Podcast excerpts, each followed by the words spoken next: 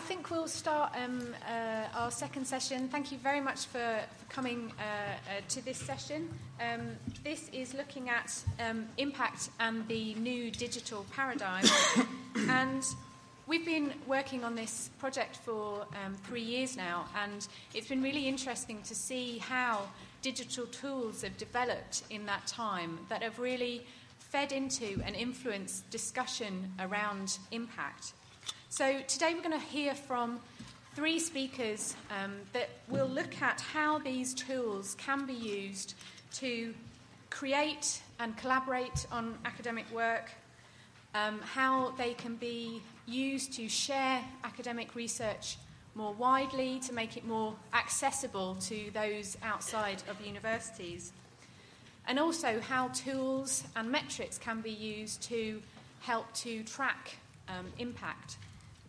So we're going to hear from um, three speakers today. I'm going to ask the speakers to work uh, one after the other, and so ask you to hold all of your questions until the end. But then we are leaving a nice uh, long time to have a discussion, both with the speakers and, and from the floor.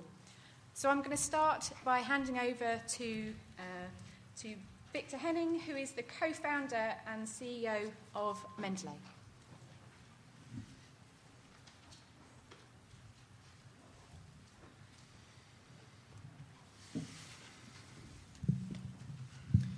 Morning, everyone, and uh, thank you for having me here. Um, so, what I'm going to talk about today is the idea behind Mendeley and how we want to use it to make research more open and collaborative, and what the implications of that might be also for the um, assessment of impact in science. So, to start off, I'm going to do a very, very brief introduction to Mendeley for those people that don't know it yet, uh, since it's not just academics in the audience. Can I see a brief show of hands? So, who of you knows Mendeley already or has maybe used it? Oh, actually, that's, that's more than I thought. That's pretty good. So, good thing that I'm keeping the introduction brief then. The idea for Mendeley grew out of uh, my own needs and my friends' needs as PhD students.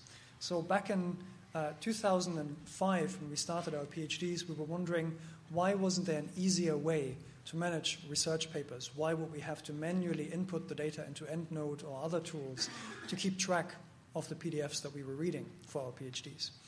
And so, as our PhDs progressed, we you know, toyed with the idea and finally thought there should be a software that can automatically extract the relevant information from those research papers the author, title, journal name, uh, and so forth. Basically, turn the collection of PDFs that we had into a structured database to help us manage our research workflows more efficiently. And that's what we developed. So, by now, uh, we have free software. It's called Mendeley Desktop. You can download it on Windows, Mac, and Linux. It's cross platform. And we also have mobile applications um, for iPhones and iPads. And there are third party apps for Android and Kindle and so forth. And Mendeley automatically extracts metadata and full text from your collection of PDFs. It turns them into a structured database that you can filter um, and sort by author, by year of publication, by journal. We automatically extract keywords. So we really make it easy for you to set up uh, your academic reference library without a lot of manual input. Once you've set up your library, we make it really easy to annotate uh, and, and highlight uh, important thoughts in research papers. So you can use Mendeley to digitally create uh, highlights and sticky notes uh, to organize your thoughts on the research. And these thoughts can be shared with people that you're collaborating with. So, in your research group or in a research project across institutions, you can create a closed private group in which you can collaborate and, and share documents and see each other's annotations.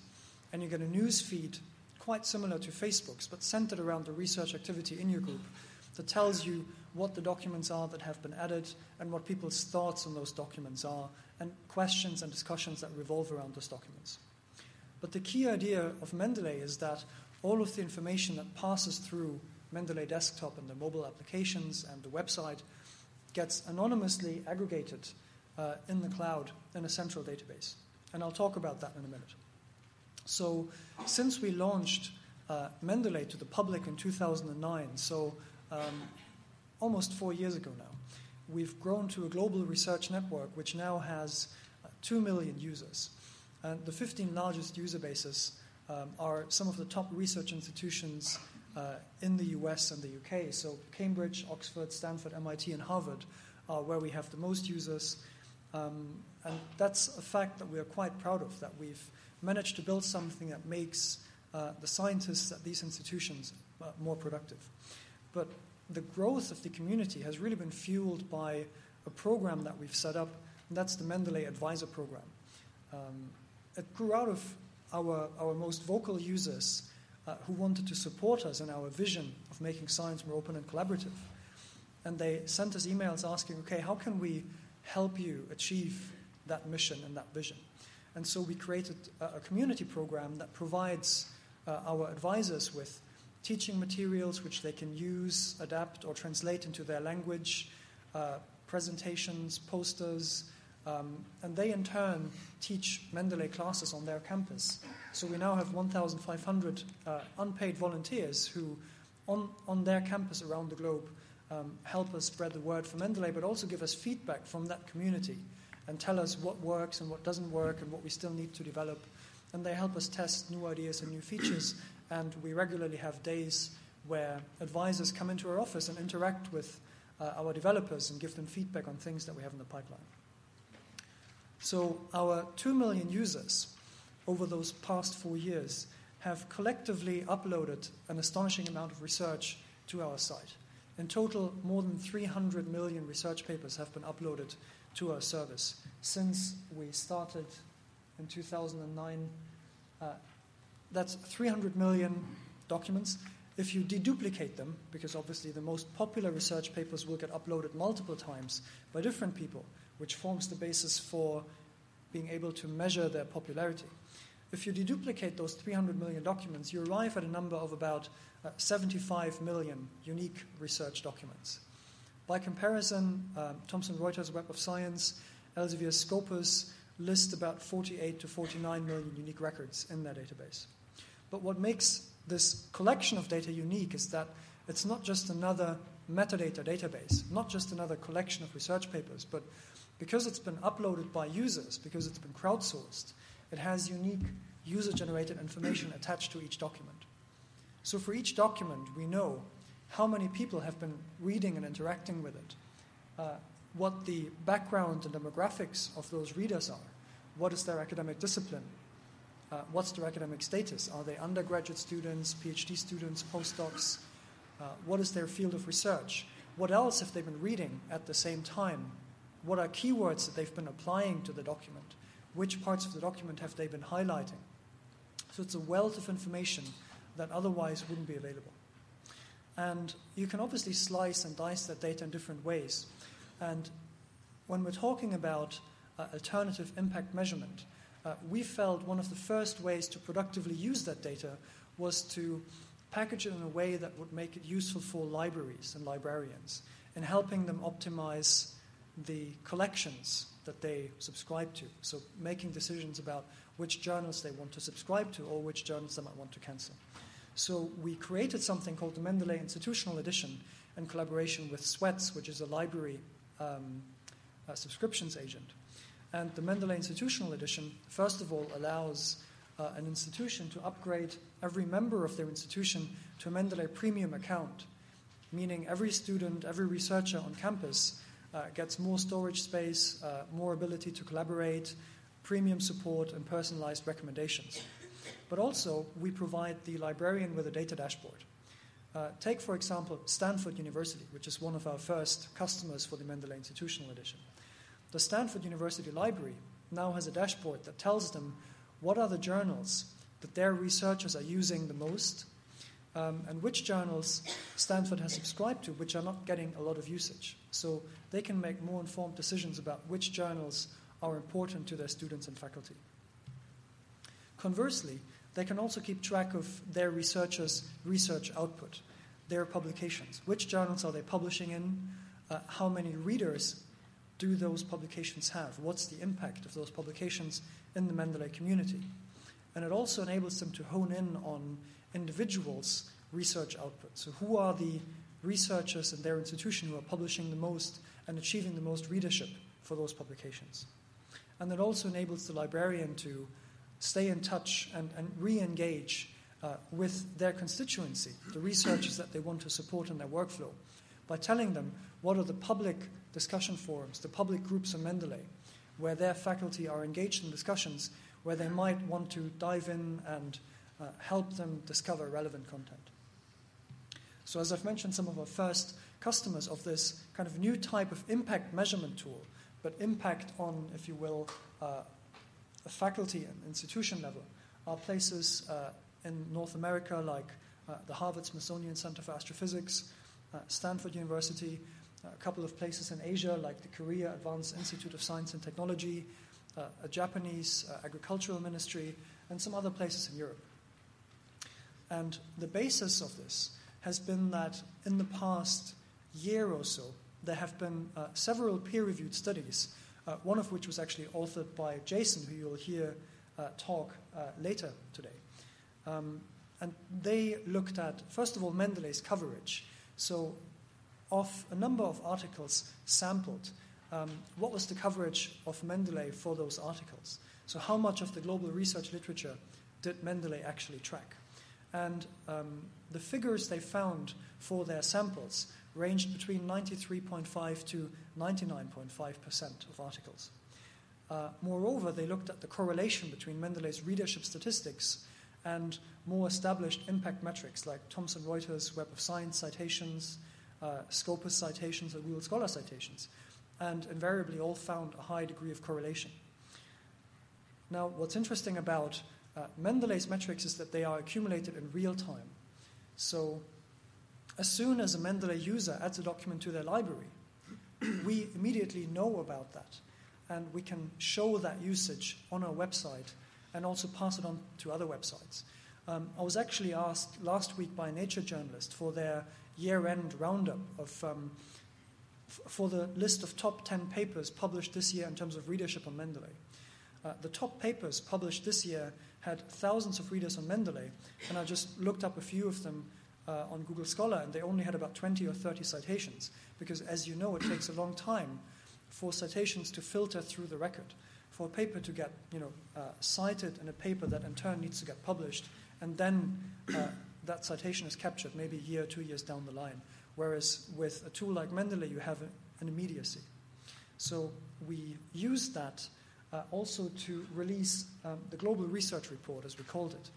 In the Global Research Report, we dug into the usage behavior of our 2 million users across different countries and research regions. And you can actually see all the details if you go to this short URL here, mnd.ly slash Global Research Report 2012. And what we looked at was in different countries, how many research papers do people actually have in their library? Meaning, how many documents do they access? Um, and how much time do they spend per average day studying and organizing and reading the literature? So, there are quite a few interesting results in the disparity between access between different nations, um, especially if you correlate it with uh, GDP per capita and R&D expenditure per capita. So we found an extremely high, uh, in fact, an exponential relationship between um, R&D expenditure per capita and researchers' ability to access academic content. So it, it, makes quite interesting reading if you're interested in that. So this is another way in which you can use um, these metrics and, and measure the impact of them. So to close my presentation, I want to briefly talk about our vision for sharing and unlocking data and enabling others to reuse the information we've accumulated. So, the 300 million documents which are in our database now, we are using them to, to turn that collection into a platform for third party application developers uh, under an open license. So, you can um, tap into that database under Creative Commons license, reuse the data for commercial, non commercial purposes completely free um, as long as you attribute Mendeley as the source of the data. So, to date, we've had more than 1,500 developers um, create more than 260 active third party applications that are tapping into this data that our users have uploaded.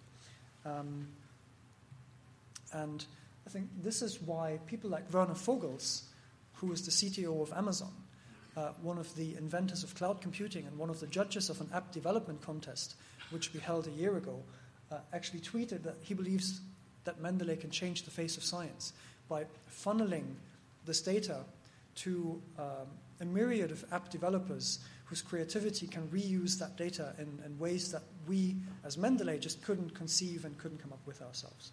So, a couple of examples in terms of impact measurement. Some of the most popular apps um, in the Mendeley environment are, for example, Reader Meter, which lets you enter uh, an author name like Duncan Watts, and it then pulls Duncan Watts's publications um, and ranks them by readership on Mendeley. It also shows you Duncan Watts's co author network and a couple of indices calculated from readership.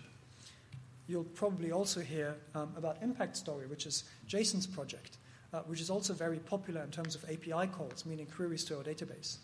Um, so I'll let Jason talk about that later. Uh, Nature Publishing Group um, slash Macmillan, their parent company, have also gotten into the game. They have a new startup called altmetric.com, which also takes uh, tweets, uh, blog mentions, Mendeley readership data, and comes up with new ways of measuring impact um, on academic thinking through that. Another tool is called Papercritic. Uh, it lets you review any paper in the Mendeley database and rate it in terms of uh, references, originality, argumentation, readability, and even lets you track the discussion around that paper on Twitter. Uh, one of the far more outlandish ideas, I think, is OpenSNP, which actually won the app development contest where Werner Vogels was a judge.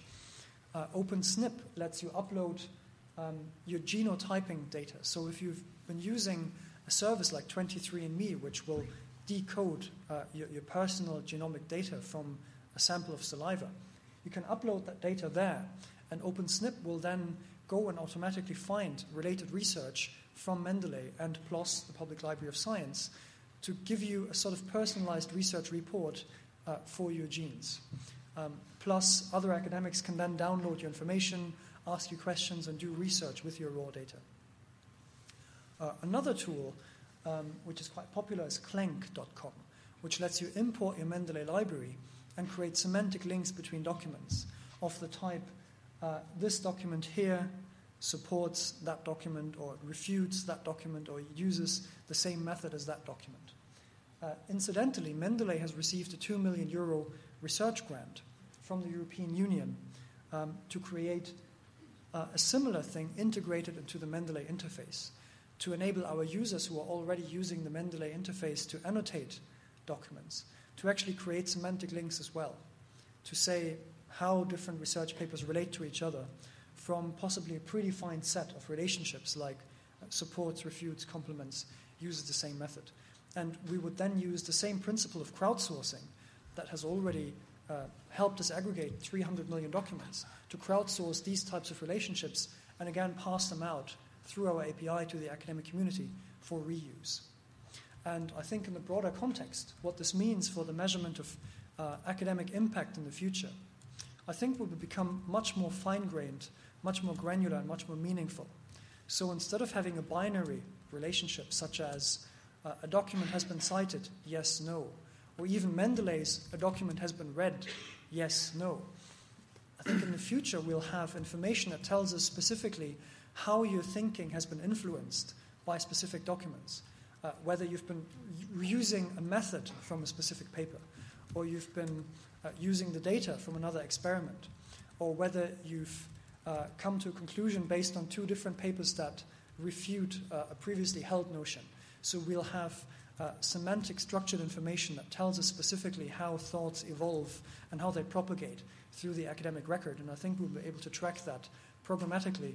And third party developers can reuse that type of information in building new types of apps. Um, that's my presentation. Thank you.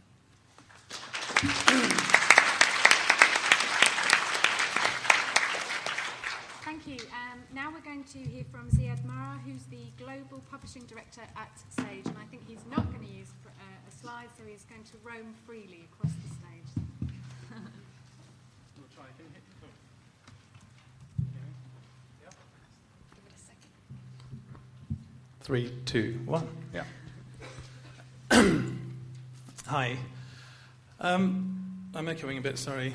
The, um, being at a conference like this reminds me of the um, line from the cyberpunk novelist William Gibson, who said, The future is here already, it's just unevenly distributed. Um, and having done a talk um, on Friday um, about open access at the Academy of Social Sciences, and having done a talk yesterday about disruption in higher education at the Future Book, Future Book Conference, and being here today, um, the future has never felt more present. Um, and an, undeniably, an incredibly exciting time it is too. There's clearly um, disruption, creativity, innovation that's enabling all sorts of possibilities for communication, scholarly communication at that, that wasn't there before. In 2012 alone, I think we will see it as a pivotal year where higher education institutions, for example, got in, in on the act through the, the MOOC, the massive online open courses, um, which enable now some people to have access to those prestigious universities that wouldn't have otherwise done. Um, similarly, on the scholarly um, communication side, um, the, the journals world is in radical transformation. And um, this was the year, I think, that open access went mainstream. Thanks to Finch, thanks to RCUK, um, it's gone more for, for, moved from talk to action. And um, it's great to see the amount of growth of the open access movement that's been happening. We've seen um, uh, PeerJ just open its doors this week to accept submissions. PLOS One is now the biggest journal in the world. Um, similarly, around those, um, the, the, the, kind of the creation um, of social media through digital technologies has also tremendously increased the possibilities to communicate widely and effectively. Um, I've personally always been a fan of a, of a, podcast series called Philosophy Bites by Nigel Warburton, which has had more than 14 million downloads and is probably doing as much for the dissemination of philosophy as anything. And it's actually in that spirit that we've also launched um, Social Science Bites and now Free Speech Bites as um, new ways of taking advantage of social media to get the word out. Um, um, we also, in, through Social Science Space and Method Space, are using internet, interconnected blogs and community sites, and through Sage Open have attempted to create the big mega journal for social science in open access. So it's no doubt that these are incredibly exciting, innovative, and potentially liberating times. And yet somehow, inertia persists. I think people wring their hands with anxiety and alarm about why it is that things haven't changed more than they have. And so um, that uneven distribution that the future um, uh, uh, has, uh, has, has, given us um, is either going to be something which is a bit like a ruck and a carpet, which just needs a good tug and a bit of the passage of time, or is there for more structural reasons? And perhaps somewhat controversially, at least on this panel, I'd be arguing um, that actually I think there are some structural factors that mean that uneven distribution is with us to stay for some time at least. And a way to look at that, I suppose, is to um, almost come back to what it is it, what is it that, that um, academic scholarship is, is, is trying to do and academic scholars can do by building their reputations and so on. And I think one of the problems is that we tend to look at the scholarly communication system as a homogenous block. Whereas, you know, to, to, to quote uh, the, the, tweet that Victor put up, um, that, that, that face of science that was referenced actually has many features. Um, it's very heterogeneous. And so let me pull back and just give you some facts and figures about that. Um, and especially in terms of the relationship between social science and the whole scholarly communication debate. So there are um, about 3 million articles submitted each year, and that number is growing by about 3%. They're being submitted to something close to 30,000 peer reviewed journals. Those journals are being published by something like 2,000 publishers, ranging from the conglomerates to the um, independents, big and small, to the university presses, to learned societies. They end up, after peer reviewing it all, publishing about 1.5 million um, articles each year. Now, where does social science fit into that picture? Well, the total proportion of that 1.5 million articles, um, represented by HSS, so include humanities here, is a fraction over 10%. And if you take the character Victor put up, Dun- Duncan Watts, I don't know what Duncan Watts does for a living, but if Duncan Watts is a social scientist, he probably publishes in a journal which on average puts out 40 articles a year. As, by, as contrasted with some of the big science journals which might put out several hundred articles a year, in fact, sometimes several thousand articles a year.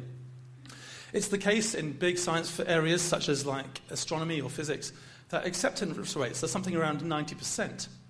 And part of the reason for that is that they are um, the output of major well funded research projects that contain huge um, um, uh, multiple teams, and therefore, when they put those articles out, often have a gigantic list of contributors, um, often numbering in the hundreds. I think the genome sequencing article that first came out had 2,900 authors on it.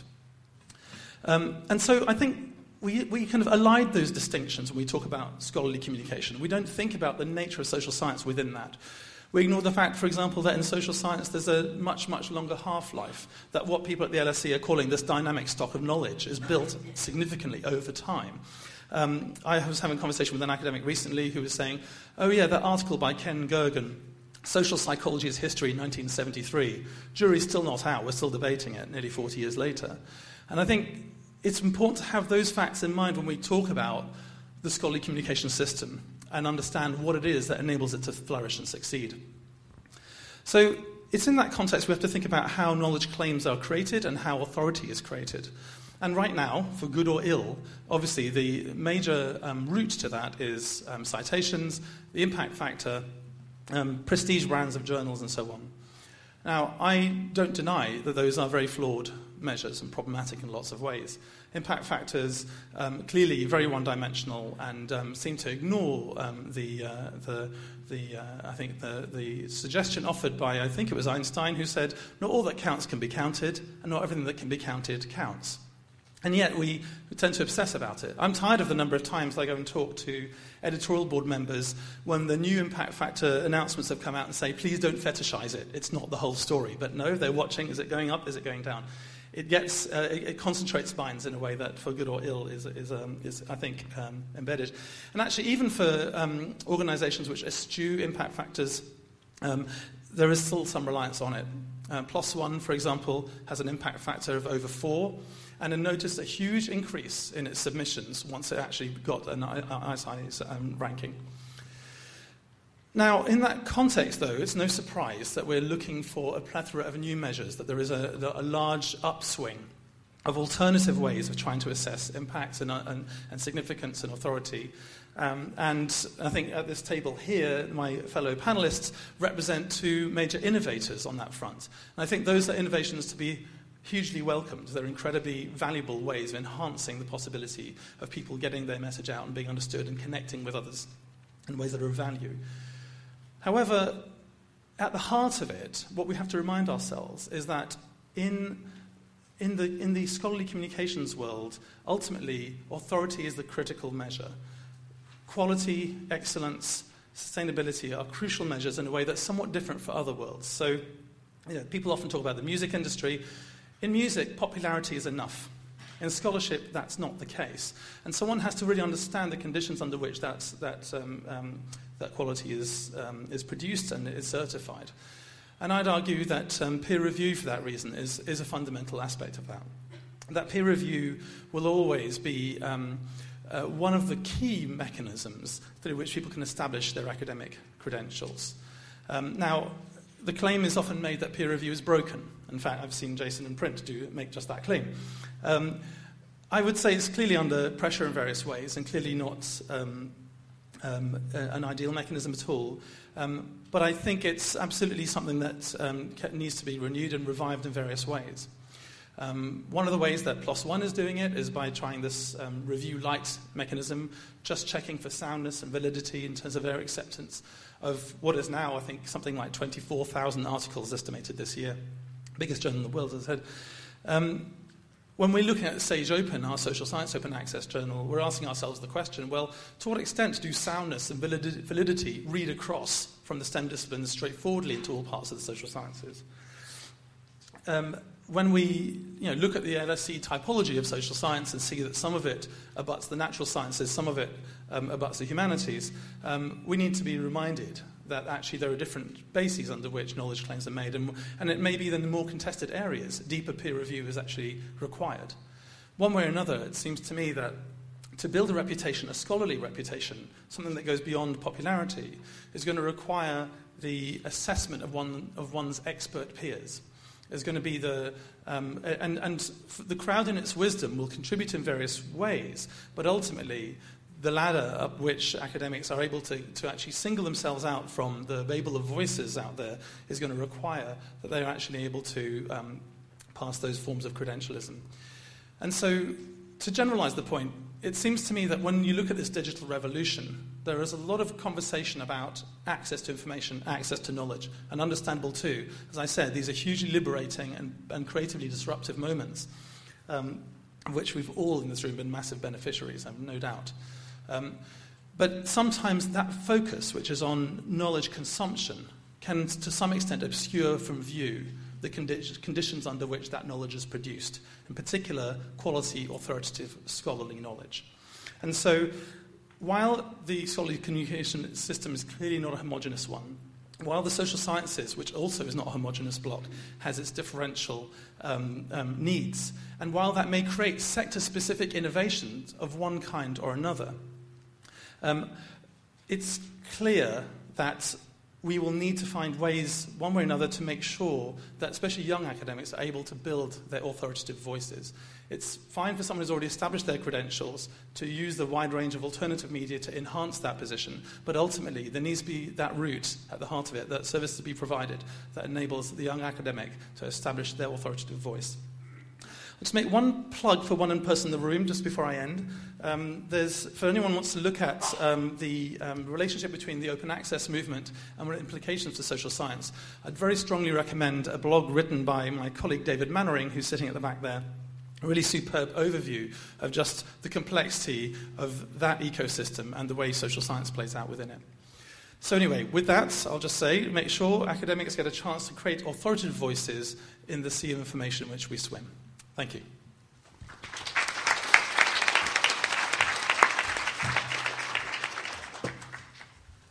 And uh, lastly, we're going to hear from Jason Priem, who is the co founder of Impact Story and is a leader in the altmetrics movement.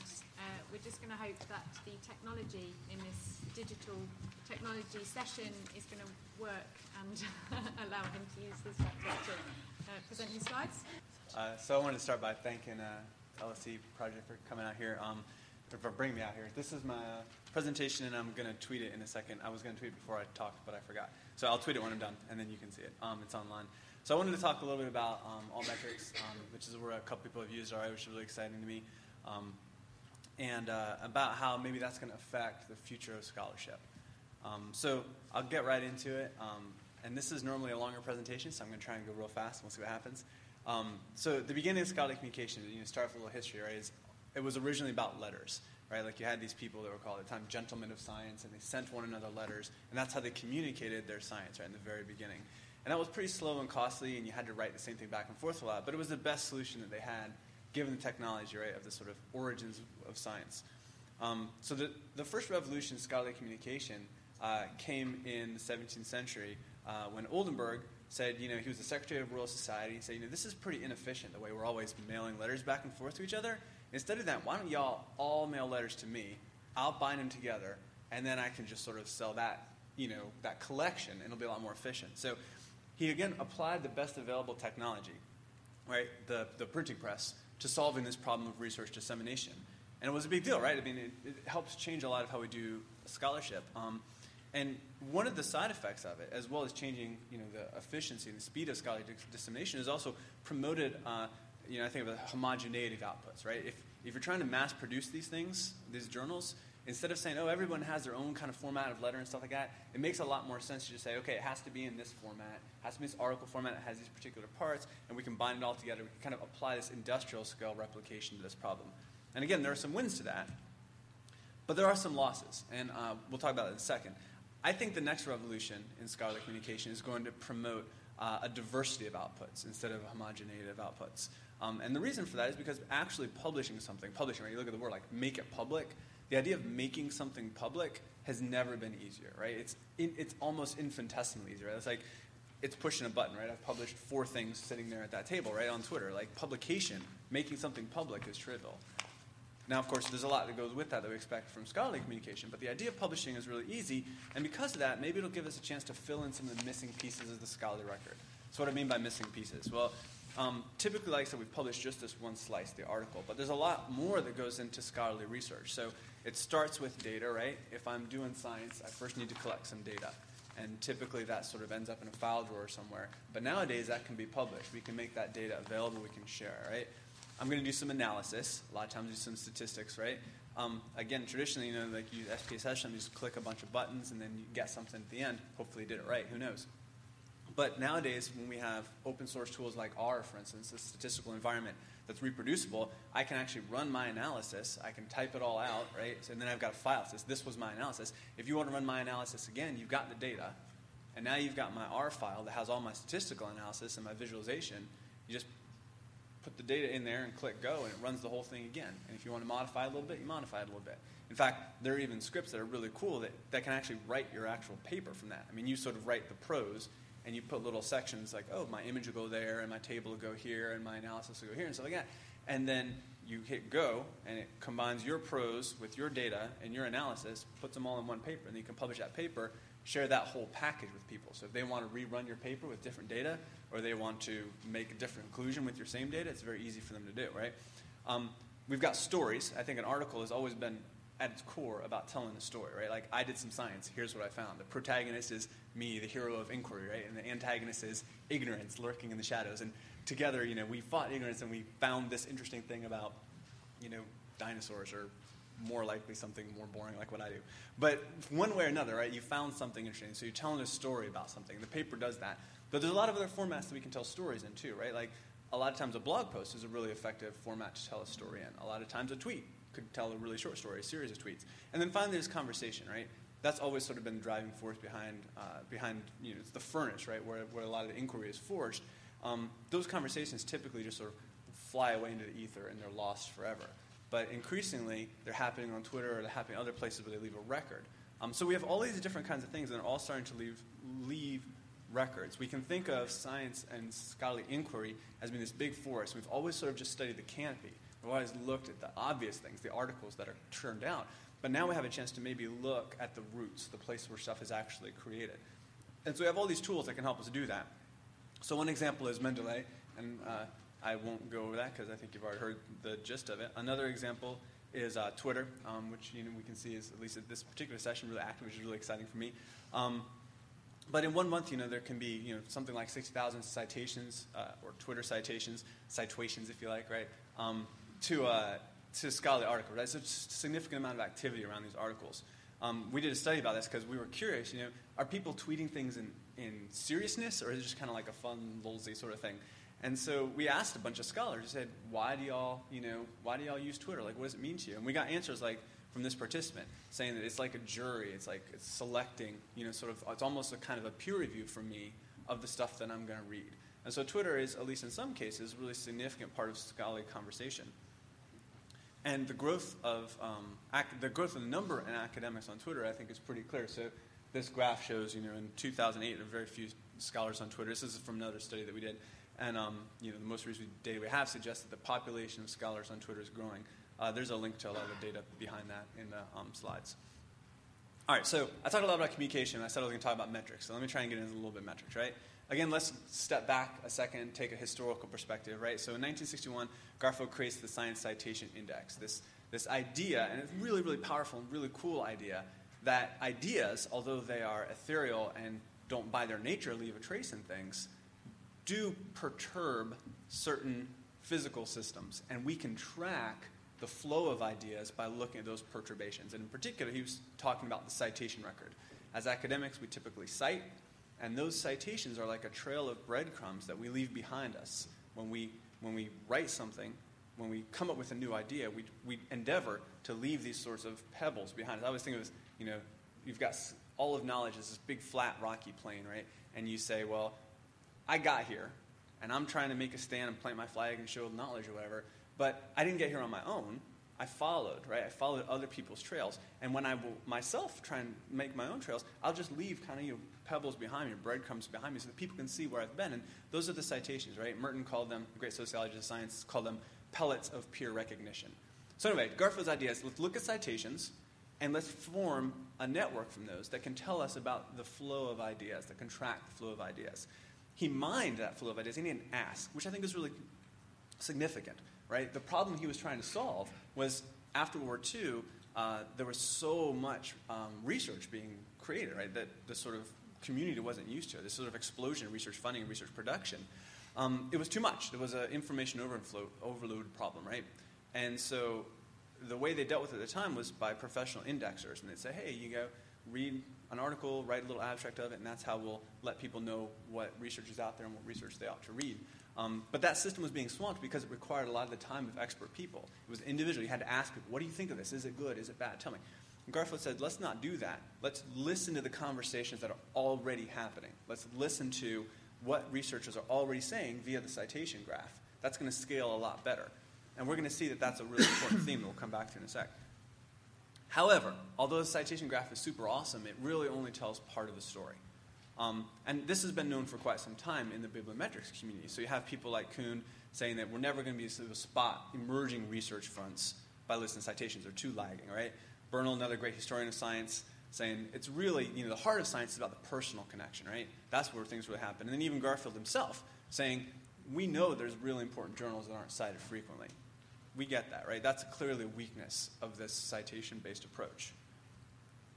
Impact doesn't just have one dimension. It's not just citations, right? It's not on, you know, well, we'll have a look at it later, but it's not like this is good and this is bad, and you just count the number of citations and you can find out. The bibliometrics community, like I said, the people who study this have known for a long time that's not true. We've got impact on multiple audiences, so you can have impact on scholars, you can have impact on the public. Both of those could be really important at different times. And you have different kinds of engagement. You might look at something, you might discuss it, you might save it, you might cite it, you might recommend it. There are all these ways that you could engage with contact. So we got different audiences, we got different engagement types. And you can sort of list them in a table like this, right? Where you say, you know, it's kind of a two way table. You've got different audiences, different engagement types. So what have we traditionally done is this, right? My slide didn't reproduce, my apologies. But um, we've basically said in this one particular cell of the table, we can identify impact on the scholarly audience and citation. If we count that particular you know, um, data source, that particular indicator, we can find out about this kind of impact. But with altmetrics, we can do a little bit better than that. We can do a lot better than that. We can start saying, let's look at alternative ways of gathering impact. Let's look at every cell in this table and try and fill it in with a different indicator. And we can actually start to do that. So these various services, like Scholarly 1000 recommend scholarly topics. Um, popular press is sort of like a recommendation of, from the popular press about what the public would find interesting. Um, we can look at uh, citation traditionally from academics, but we can also look from a more broad perspective. The public can cite things on Wikipedia too. So every single one of these cells, we can find something interesting. And as scholars increasingly start to use the web and adapt uh, and adopt um, uh, you know, sort of web native communication technologies, I think this table is going to look even more filled out. So the idea is that bibliometrics was, like I said, mining impact on the first scholarly web, the web of citations, right, where you have all these citations linking to one another. But altmetrics is going to be mining impact on the next web. The next web is the World Wide Web, which is, as uh, I think Blaise Cronin very nicely said, is a nutrient-rich space for scholars, right? This is a place where scholars are going to be able to roam and play freely. So I wanted to mention really quick um, Impact Story, which is uh, I'm a co-founder of, along with Heather Piwowar. Um, we're funded by the Alfred P. Sloan Foundation, um, and we're an application that helps people uh, gather their altmetrics. How much time do I have? About two. About two minutes, awesome. So I just want to show you this real quick, and that's not what I want to do. Um, I was going to show you a live demo because I'm a little short time. I'm just going to show you um, a screenshot, but it's impactstory.org if you want to check it out for yourself. Um, what you do is you put in a bunch of research artifacts. You can put in anything. You could put in a tweet. You could put in, uh, sorry, a, a, you know, a URL for a tweet. You could put in a blog posts. We're mostly focused on articles, data sets, and software because we think those are three really compelling products. But you put those things in, and you get back this sort of set of was things highly cited, was it highly recommended, um, who cited. So green means highly cited by public, and blue means highly cited by um, by scholars. And so we, are starting to try and take a stab at being able to fill in this table. And so, um, yeah, I think it's kind of fun. You should check it out um, and see a little bit more details about what exactly it does. Um, the important thing is that it's completely open. We think that's really important for the sort of next generation of impact metrics. So it's open source, the data is open, our governance is really open.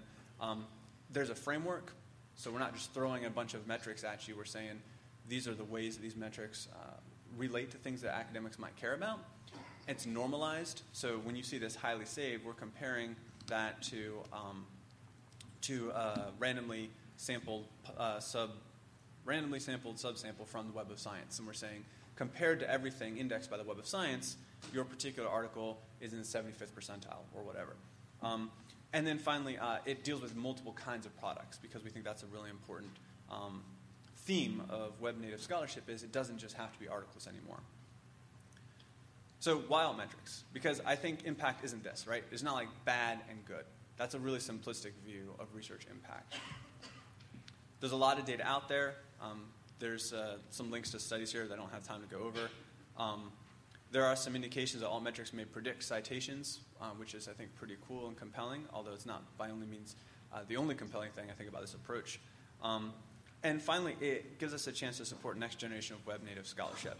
So I'll tell a really quick story. Um, I think, first of all, it's worth pointing out that journals, in my view, as, as um, you heard earlier, I think are a little bit broken. I think they're the best solution available given 17th century technology, which is great, but we don't live in the 17th century anymore, right? I think we could probably do a little bit better. Um, and I think that using the web natively instead of just kind of putting paper on a computer is our best chance to improve the way we do um, scholarly communication. Uh, I, I, always think of, you know, the original journals, right? It's a bunch of paper, you put on a horse and deliver to various people. Eh, we do the same thing today, right? The web is just a faster horse, right? It's the same basic format. It's the same basic experience. So I'll give you an, an example of the way I think things could change a little bit. Um, uh, and I'll try and make a quick example because I know I'm very short on time. Um, I, I, wrote an article and I submitted it, and it waited and waited and waited and waited and waited, and just still hadn't gotten to peer review. And it was very frustrating because, like, look, it's been like a year, and maybe this isn't that good, but I think it's good, and I'd like for the world to see it. And it was very frustrating. So I asked the journal, I said, do y'all mind if I just, I wrote this on Google Doc, can I just make the Google Doc public and then tweet it? And to their credit, say, sure, why not? That's fun. So I did that. And uh, it was really exciting. It was really fun because a lot of people gave me comments. So I got a lot of peer review on this paper. A lot of people found like really significant flaws of the paper that I wasn't aware of and that the peer reviewers later didn't find. Uh, so really improved the paper, which was cool. So I kind of got the sort of the you know the certification or improvement function of, of peer review. And then one of the other things that excited me that I was a little surprised about is I was talking to somebody at a conference who was kind of a big guy in my field, and I was like, you know, I have some of these ideas. Let me share them with you. And, uh, and he said, oh, yeah, yeah, because I, I read your article about that. I was like, what do you mean it's not published yet? He's like, no, no, but I, I read the Google Doc. Now, this is pretty cool, actually, right? This is a way that I can really powerfully disseminate my research. Not only am I getting the chance uh, to get it improved, I'm also disseminating to the people who care. There are very few people in the world who care about my research, right? But I mean, that's, that's a fact, right? I mean, like, that's true for all of us in science, right? Your specific sub area is, like, very small. But what's cool is that almost all of those people, or a really large percentage of those people, follow me on Twitter. So when I want to reach, I don't need to reach the entire world. I just need to reach the people who care, right? And so it's like maybe 1,500 people or something who care. I can get in touch with them on Twitter, and they can read this article and they can share it with the other people who care for that world to happen, for this kind of scholarly communication to happen, right, that's more personal, that's more responsive, that's more built around uh, the ease of publishing with a small p, of making things public, for that to work, we need to have powerful metrics of impact. And that's a big part of what motivates us at Impact Stories. We want to be able to say, let's, let's put that, that journal article that I did, right? Let's imagine it never did get published. Let's put that in Impact Story. Let's see how many people tweeted it, how many people saved it, how many people cited it. And let's start building impact at the level of the item itself rather than simply the prestige of the organization it's associated with. And so we think that this altmetrics approach uh, in the next few years is going to hopefully start to make people really think about what impact can be in a different way and what sorts of things they can create in a different way. Um, we think that second revolution has started already, and I messed up my slides, but as Winkler said, right, citation graph is like Chekhov's gun, right? Like once you bring it on stage, you have to fire it, which is, of course, different Chekhov. But um, I want to thank my funders uh, and the people who fund Impact Story, and then get out of your way. Thank you.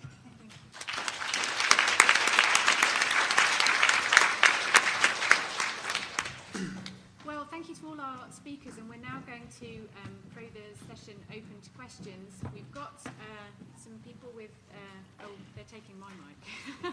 We've got, and that one. Yeah, you can yeah. use this one. thank you. So if uh, we can ask people to um, to put their hands up and uh, get the mics, and what I'm going to do is ask for sort of two or three questions at a time, and then refer them over to the panel. So can we start here? And is there somebody else that wants to ask a question afterwards? Okay, well let's start with Brian. Brian Kelly from UKOLN.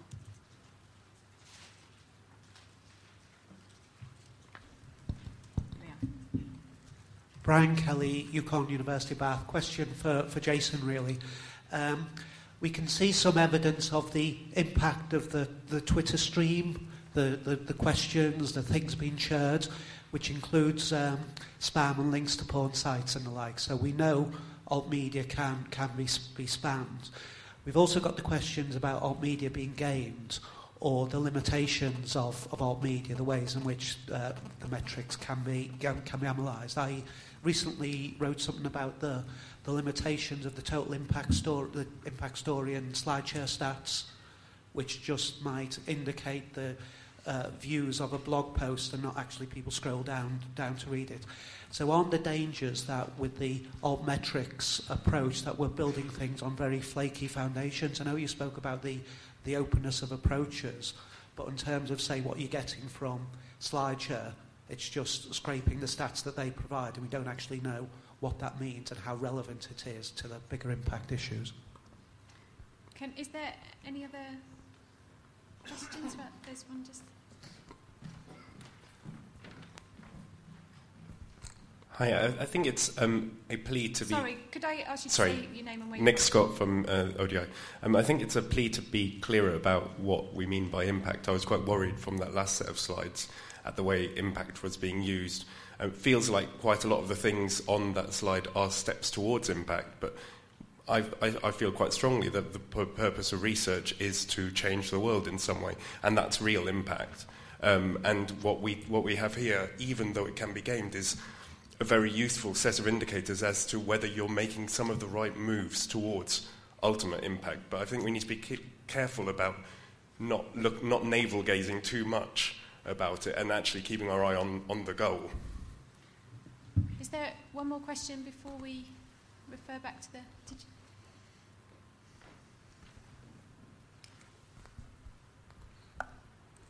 Hello, I'm Paula Nee from Technopolis. Mine relates to the previous point.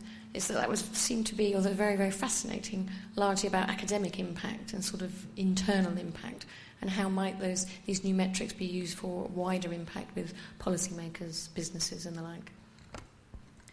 Well, could we start with, with Jason, as one of the questions was directed to you? Yeah, sure. Um, can you hear me okay? Okay, cool. Um, so there's certainly flakiness involved in any kind of way we want to measure things, right? There's error in measurement, and we would always expect there to be error in measurement. The important thing, right, is to uh, improve the quality of our instruments such that we can reduce that error, and also to uh, quantify the error so that we know kind of what we're dealing with. So with Impact Story, one of the things we do is we're very clear about where we get our metrics. Uh, we're clear about potential uh, errors where we may be less accurate, and we provide sort of error bars with a 95% confidence interval in our statistics. So that's a first step. I think it's really early um, in in the world of trying to get these alternative alternative metrics, right? So citations um, emerge as a really important metric of impact only after years of serious research. So with my PhD hat, I try and do that kind of research.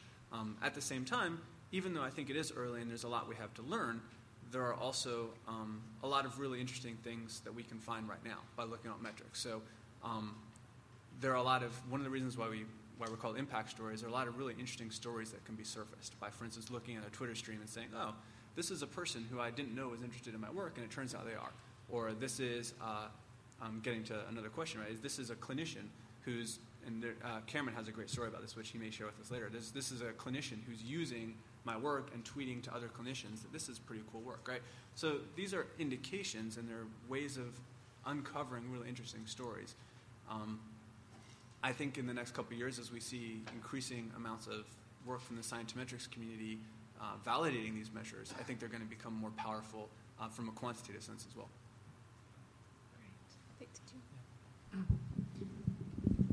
So to add to the point about gaming and spamming, I think it's um, well known that the citation record itself has also been, been gamed um, by you know, commissioning review articles or enforcing self citations, and a couple of journals were thrown out of the Thomson Reuters citation index because of that. And the way I look at it is in the current system with the citations, I think the, the ability to game is in a lot fewer hands. So it's between you know two and three academics to do citation bartering and exchange citations, uh, or one rogue editor to, to enforce self citations. Whereas with kind of community based measurements, be they saves or readership on Mendeley or tweets or blog mentions, you have a sort of distributed measure. And yes, that can be gamed, but I would agree with, with Jason that it's more about improving the instrumentation to filter out that error. Um, should I go on uh, to the other yes, questions sure, as well? Sure. Um, so, as for the question of, of what constitutes impact and whether the purpose of research is to change the world, um, I would agree that ultimately it is, but if you only look at it that way, then you kind of discount perhaps the importance of basic research, where the researcher is not aware of how his thinking might ultimately influence the world um, or, or change the world. I mean, quantum mechanics being a prime example for that. Like when it was discovered, people thought it was an anomaly that you just need to resolve and then everything would be fine. But you know, it formed the basis for uh, kind of modern physics and, and a lot of uh, industry as well. Um, so, in that sense, if, if I personally talk about impact um, and being a former academic myself, for me it's always about trying to figure out how have other people influenced my thinking as an academic and how have I influenced their thinking. And I think that's not accurately reflected through citations alone because there are certain conventions around what you're supposed to cite, and you're not usually supposed to cite you know, a review article that's really helped you grasp um, the sense of a field when you're writing your own paper. Um, so, kind of finding better ways of figuring out how, how your thinking was influenced by other people, other academics, and how you influence theirs would, for me, be the main purpose of, of talking about impact in, this context. Yeah, to add a really quick note to that, um, I was mentioning earlier about you know how we think of citations, as Victor was saying, it's an intentional act, right? And it has a certain set of norms around it. You sort of, again, placing these pebbles on this plane. What I like to think of with the web is that we increasingly have a snowfall on top of this plane, right? Where now, instead of having to intentionally leave pebbles, your footprints just show up, right? When we have these conversations that aren't on purpose, they can still show up and we can maybe look at them. And that's a chance to view um, early changes that may end up being much more significant later on, or, as Victor says, maybe sort of significant more of a pure sense right now. So, um, I've, I've no quibble with the thought that actually these additional kinds of measures are um, helpful. They actually do augment the process. But I don't think they are likely to fundamentally replace the mechanisms which, which, which um, you know, ultimately enable the conditions under which someone can make an authoritative knowledge claim. So if, if um, the ultimate aim of impact is um, changing the world and the interim um, concept of impact is influencing other scholars, um, there are many, many people competing for everyone's attention on that front. And it's just not convincing to me that one can imagine um, a sort of a, a crowdsourced filtering mechanism as entirely displacing the, um, the, the expert judgment up front, which is currently represented by the peer review mechanism. It seems like that, that's the place at which you can um, really do an in depth assessment of the quality of the claims being made. And as I said, earlier that, that I, I, think a lot of what may apply in some areas of STEM sciences, I don't necessarily think apply in the same kind of theoretical re- realms of, of, social science. Um, there was an interesting um, study that looked at acceptance rates of, um, um uh, uh, of journals in anthropology and a significant difference between the social and cultural anthropology journals which had reject, uh, accept, uh, rejection rates of around 65 or 70 percent, physical anthropology around 30 percent. And just seems like a, there is a very general um, difference between um, sort of observational and empirical claims, um, which have a sort of more fungible quality as opposed to theoretical claims, which actually need quite an in depth um, um, engagement. And I think um, peer review will never go away, I think, fundamentally from helping make those assessments. If I could comment on that? Uh, I actually have my, my doubts about that. Mm. Um, my own experience with peer review, uh, peer review is that some of my papers have undoubtedly been greatly improved through peer review, and a few have been terribly butchered to the point of uh, you know beyond recognition, um, because you inevitably run into these uh, conflicts of interest. You know, some people have built their entire reputation on a field, and they would find it very hard to uh, have someone else challenge those notions if, if their entire career is built on that. And there's a famous quote by Paul Lauterbur, Nobel laureate in physics, who said uh, you could write the entire history of, of science in the past 50 years in terms of papers rejected by science and nature. Um, and I came across another paper, Nobel laureates in economics, uh, who spoke about their experience with the paper that made their reputation and won them the Nobel Prize. And invariably, almost all of them had that paper rejected by the journal. So I think peer review is not necessarily the best way to let revolutionary and big ideas bubble up through academia. And if you look at physics and maths with uh, arXiv, where it's custom now to just deposit your uh, unpeer reviewed work in the public forum and then have uh, vivid and, and, lucid debate emerge around that um, before it's actually submitted to a journal, then I don't see why necessarily we would need to hang on to kind of this pre publication peer review instead of moving to a connected world where people submit their thoughts to a, preprint archive or post it online. And you do get, as in Jason's examples, uh, good feedback from tweets um, in blog posts and other means of discourse that might uh, obviate the need for peer review as we know it currently. Yeah, and I, I would add that it's meaningful and important to frame the terms of the debate clearly because what can happen is I, I, someone said I really liked like there's big P publishing, which is like using the publishing system that we're used to, like have you published yet? And there's small p, which is making public. And I think the same is true about peer review, same is true about impact, right? We're used to framing discussions about these very important ideas in terms that are very traditional and conventional. So I think being reviewed by one's peers is quite important, right? That's what science is about. It's a peer social system.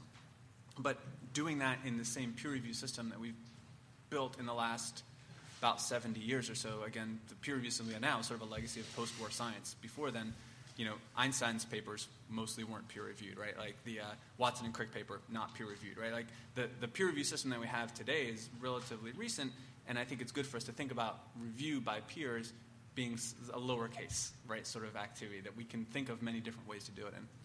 Can I just uh, refer back to the question about how these tools can be used sort of beyond academia and, and, and opening up research to, to policymakers and business leaders and those, where, where these tools can really, can really help there. Has there got any comments on?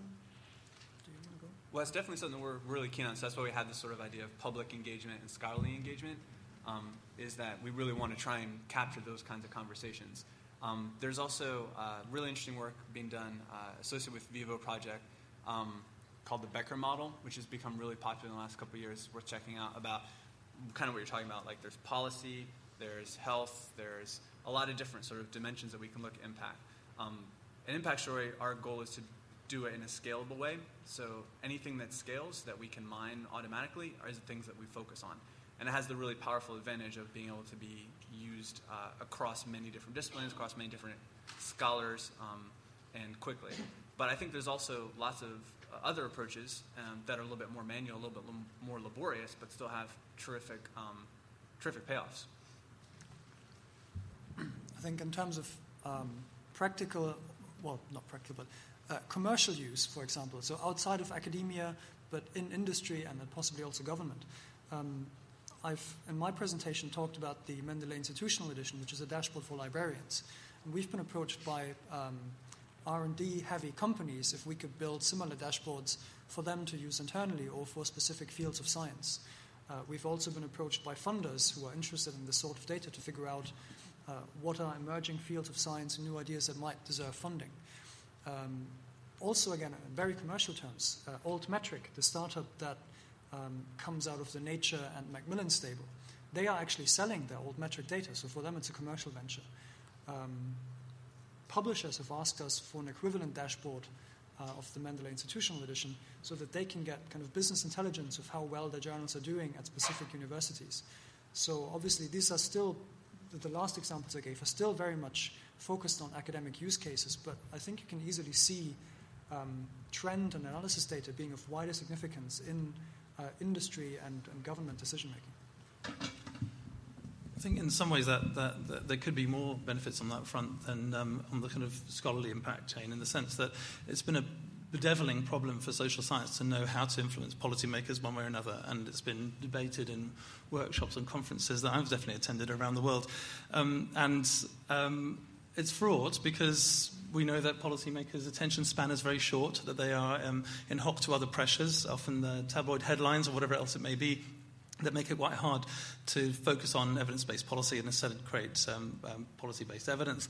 So it may well be that if, you, if an academic, in wanting to make their case and get someone's attention, can cite some of the more sort of popularity-orientated measures that might have more of a, um, a grab on a politician's mind space than otherwise the reservations I was putting out earlier was really about how you build a reputation in, in scholarly terms, so therefore um, internal academic impact. But externally, I think authority shades into popularity much more, and actually there may be tools available to people to help make that kind of a case more readily.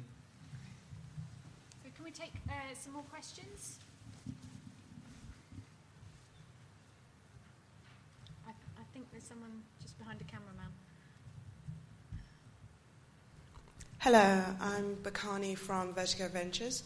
Um, I'm really interested again to pick up on this point about impact, and by that I'm going to go back to what I would say are real world impacts. One of the things that we're trying to do at our startup is identify metrics such as, you know, this new development will save X percent of somebody's life, you know, will provide years more life. That sort of metric, you know, this will save you know, far less carbon being emitted by this car.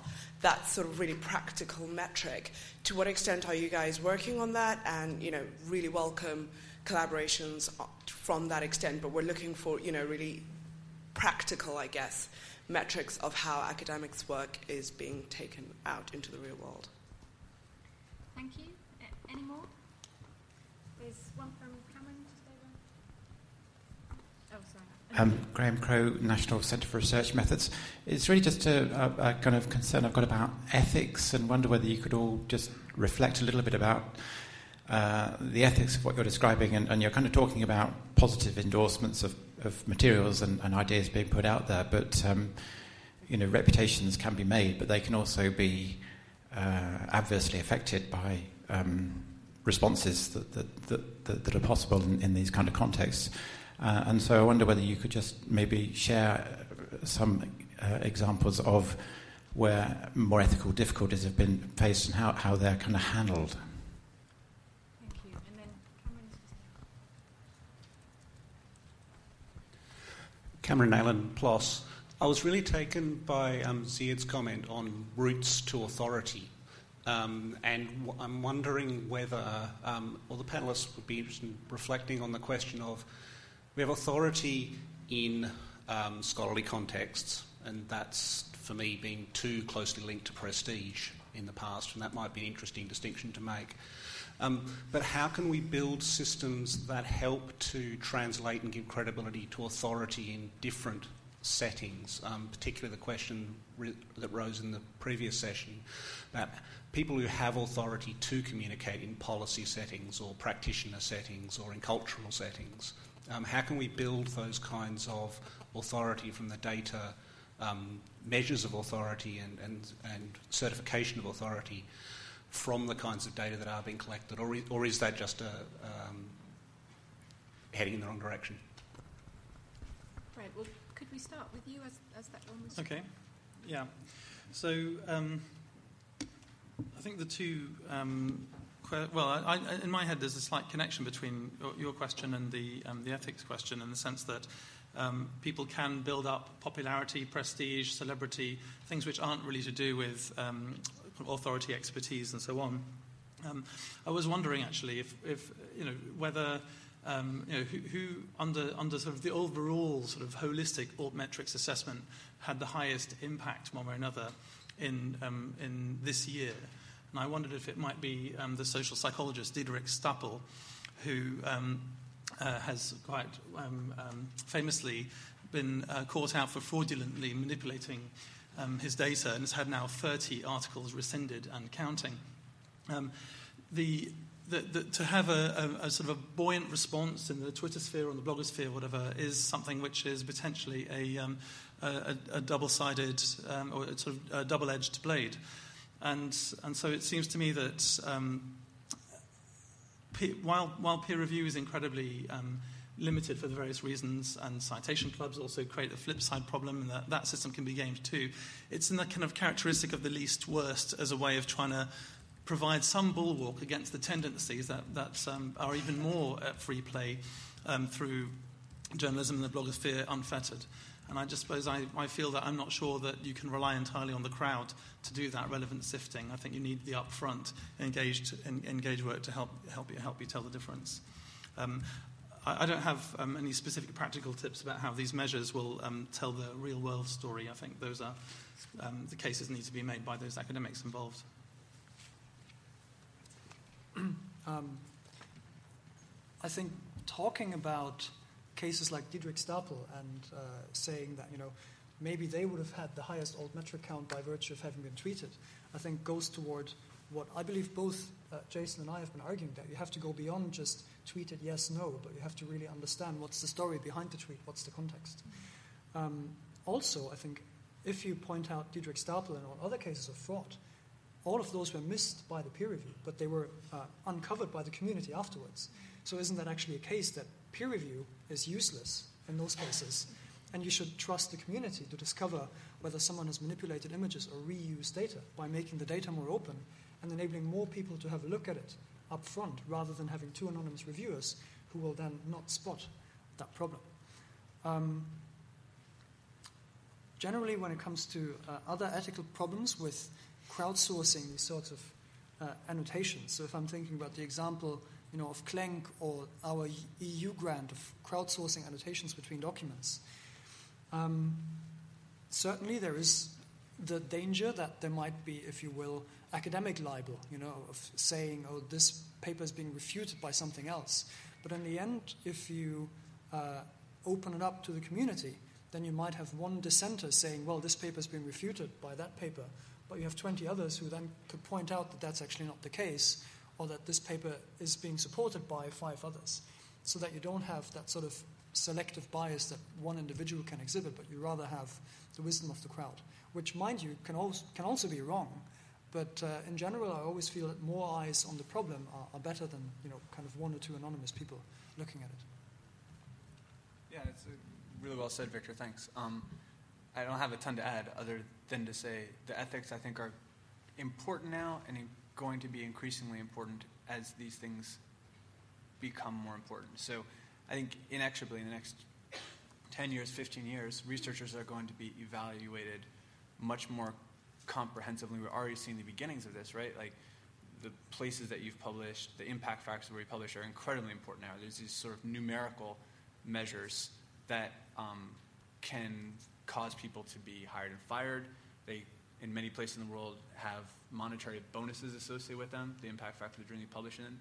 Um, so we're already seeing that quantification is becoming extremely important in the way we do science, quantification of impact.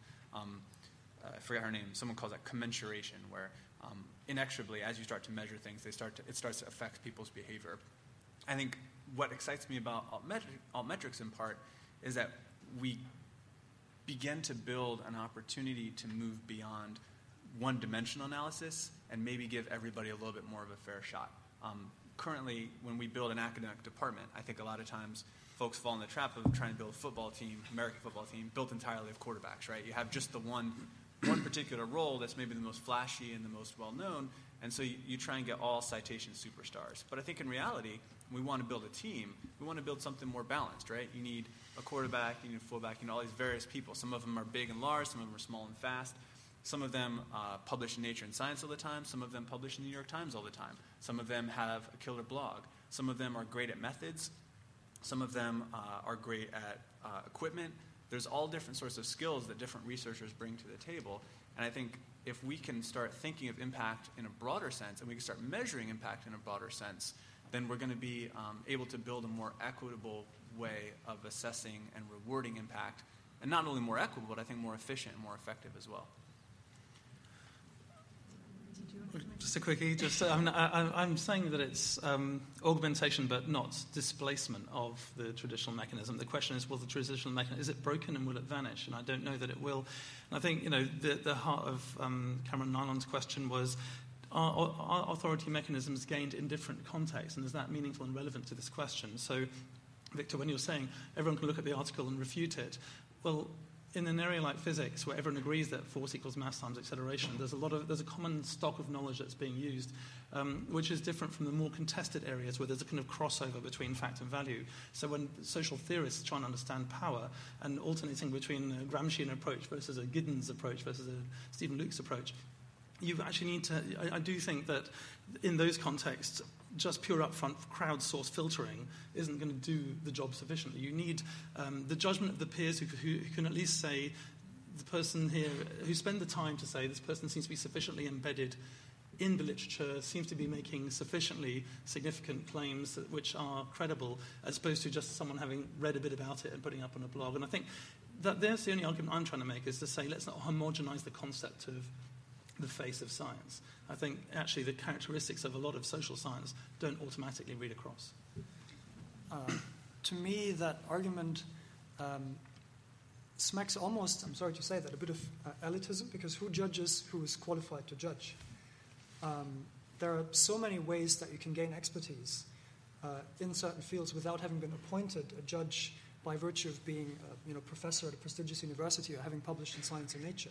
It could be uh, you know, a PhD student in some remote lab who's just who's brilliant and who's read every paper imaginable on the subject, and who can therefore make a much more qualified uh, and insightful comment on you know, a paper that you, know, that you mentioned than somebody who's been in the field for 30 years but maybe hasn't published and is blinded. So I think it's a very difficult um, judgment to make who is qualified to judge. And therefore, my feeling is that more open is better, with the caveat that, of course, there will be a lot of noise as well and you have to find a, a, an efficient way of filtering out the noise. Will that new brilliant academic actually find a way to, to, to develop an authoritative voice when we are swimming in such a huge information stream?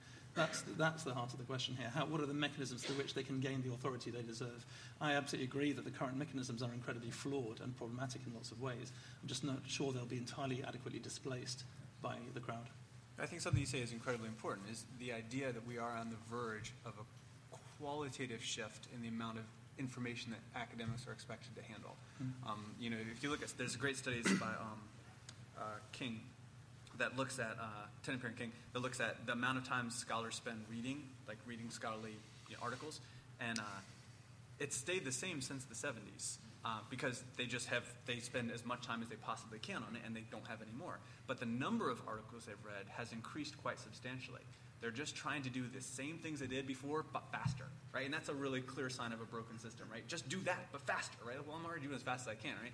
So we need ways to actually qualitatively improve the way we deal with information. I think the, the analog to me is really clear between the early days of the web, which was also an information overload problem.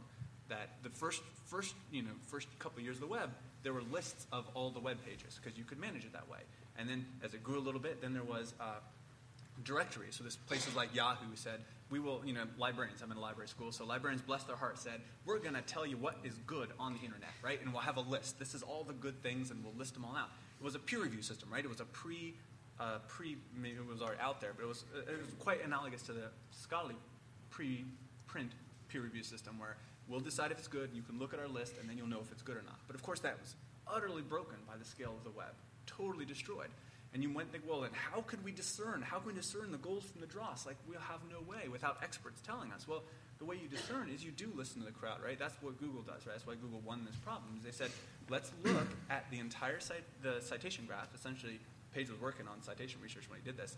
Let's look at the web citation graph, the link graph, and let's see who's getting a lot of links. And as Victor says, you have to, you know, who watches the watchers? How do we decide who the experts are? You decide who the experts are by recursively looking at that link graph and saying, did I get a lot of links? Did the people who linked to me get a lot of links? Did those people get a lot of links, right? It's amazing how much you can do with math, right? When you start looking at that graph, you find all kinds of cool stuff. I think scholarship can do the same thing. My well, apologies for unless unless you blend it with this other way of expert judgment, I suspect you'll end up displacing social scientists with journalists. Okay, I think we're going to. I think clearly this could run and run, and I, am not in any way saying talking about our own impact now, but we are now trending on Twitter nationally. So well done, people. Um, but um, that seems like a really great place to stop for lunch. Lunch is available in the room across the way, and if you'd like to join me in thanking again all of our speakers from today.